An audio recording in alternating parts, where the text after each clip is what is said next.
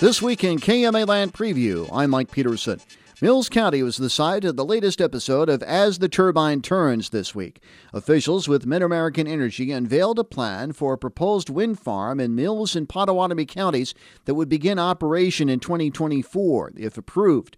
During a Mills County Planning and Zoning Commission meeting Tuesday, representatives of Mid American outlined plans for a 400 megawatt wind farm that would include up to 142 turbines in rural parts of the counties north of Silver City.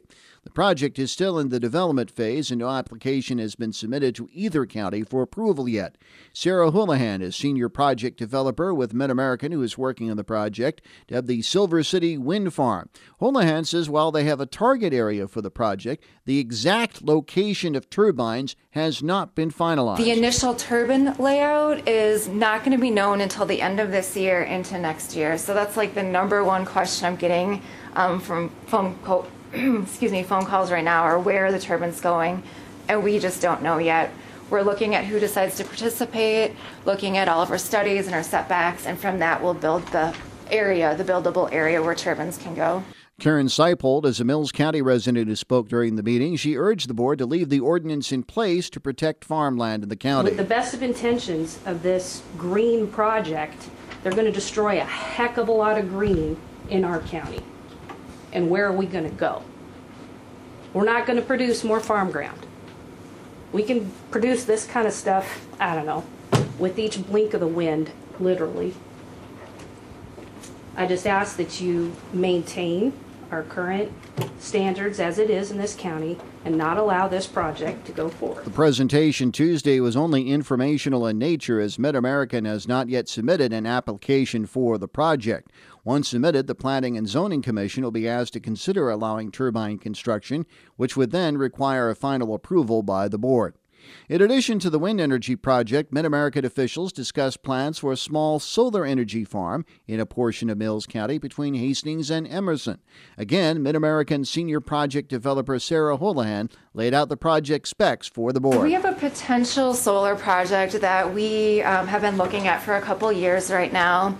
And it's a small project, 50 megawatt solar project. Um, the potential in year service and service year is 2023, so next year. Houlihan says for this project, Mid American is proposing to purchase and maintain ownership of the property that will house the solar panels. No action on the project was taken by the board following the presentation. Page County's Public Health Department budget came under scrutiny during a series of meetings this week. Page County's Public Health Department's budget came under scrutiny during a series of meetings this week. Page County's Board of Supervisors and Board of Health held a special joint meeting Monday afternoon as the deadline to finalize the department's budget approached. Last week, the supervisors approved the department's preliminary budget, which included a 10% raise for Public Health Administrator Jess Erdman, a 6.5% increase for Tobacco Prevention Coordinator Rhonda Griebert, and the countywide 3% increase for all other staff members. The approved raises for Erdman and Griebert were half of what was recommended by the Board of Health in their budget. Chuck Nordyke is CEO of Clarinda Regional Health Center and chairman of the Board of Health.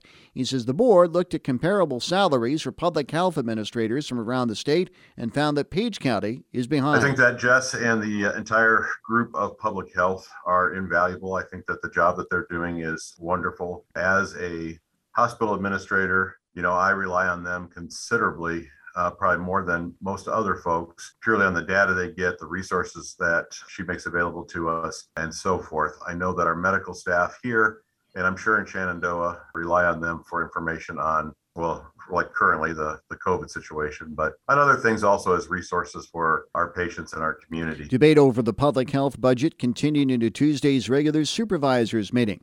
Ultimately, the board decided to leave the current public health budget as is and held no discussion on a potential secondary negotiated salary increase between the original approval and the Board of Health recommendations. Shenandoah residents mourn the passing of another local music legend this week.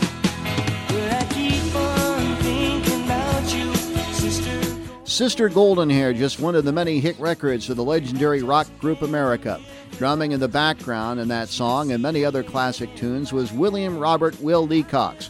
Leacox died this week at his home in Stockton, California, at the age of 74. We'll look back on the life and times of Willie Leacox on This Week in KMA Land, Saturday morning at 8.30 right here on KMA.